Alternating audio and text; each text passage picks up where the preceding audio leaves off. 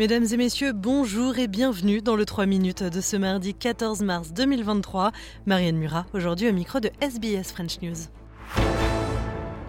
Entre 268 et 368 milliards de dollars, c'est ce que va coûter euh, l'acquisition de 8 sous-marins à propulsion nucléaire aux contribuables australiens.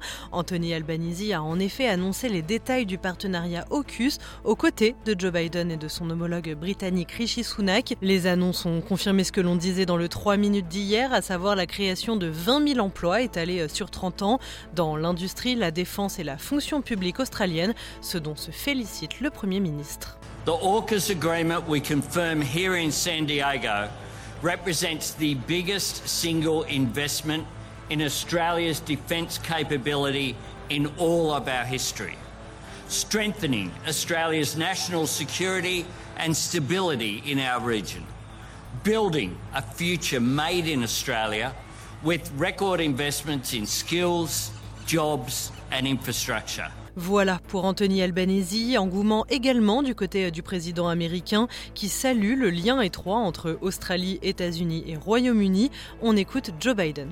It'll become a future standard for both the UK Royal Navy and the Royal Australian Navy. It'll meet Australia's defense needs while bringing our militaries, our scientists, our engineers, our shipbuilders, our industrial workforce, our countries closer together, closer than ever. Ces huit sous-marins américains et britanniques devraient arriver euh, à Perth d'ici 4 ans, avant que l'Australie ne soit opérationnelle pour fabriquer localement ses propres sous-marins d'ici à 2040.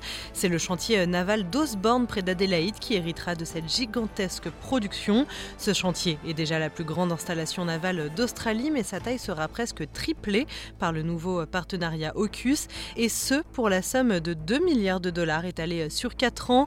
4000 employés travailleront sur ce chantier au plus fort du projet dans les années 2040 donc. C'est ce qu'a déclaré le premier d'Australie méridionale, Peter Malinauskas. What matters, I think, more than anything, and that is the opportunity to dramatically uplift the skills base here in South Australia. We're not talking about massive amounts of job, jobs, we're talking about massive amounts of jobs with vastly higher skills. Higher skills means more security of employment and also better remuneration. And what that means is a better standard of living for thousands upon thousands of families across our state.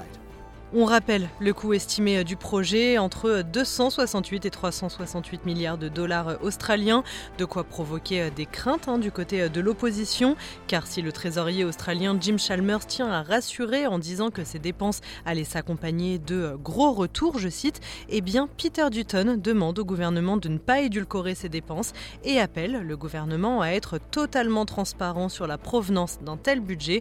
On l'écoute, Peter Dutton, chef de l'opposition. There's no magic pudding.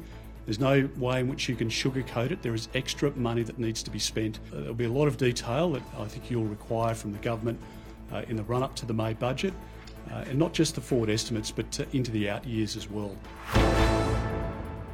Voilà ce que l'on pouvait dire sur les annonces du partenariat AUKUS entre les États-Unis, l'Australie et le Royaume-Uni.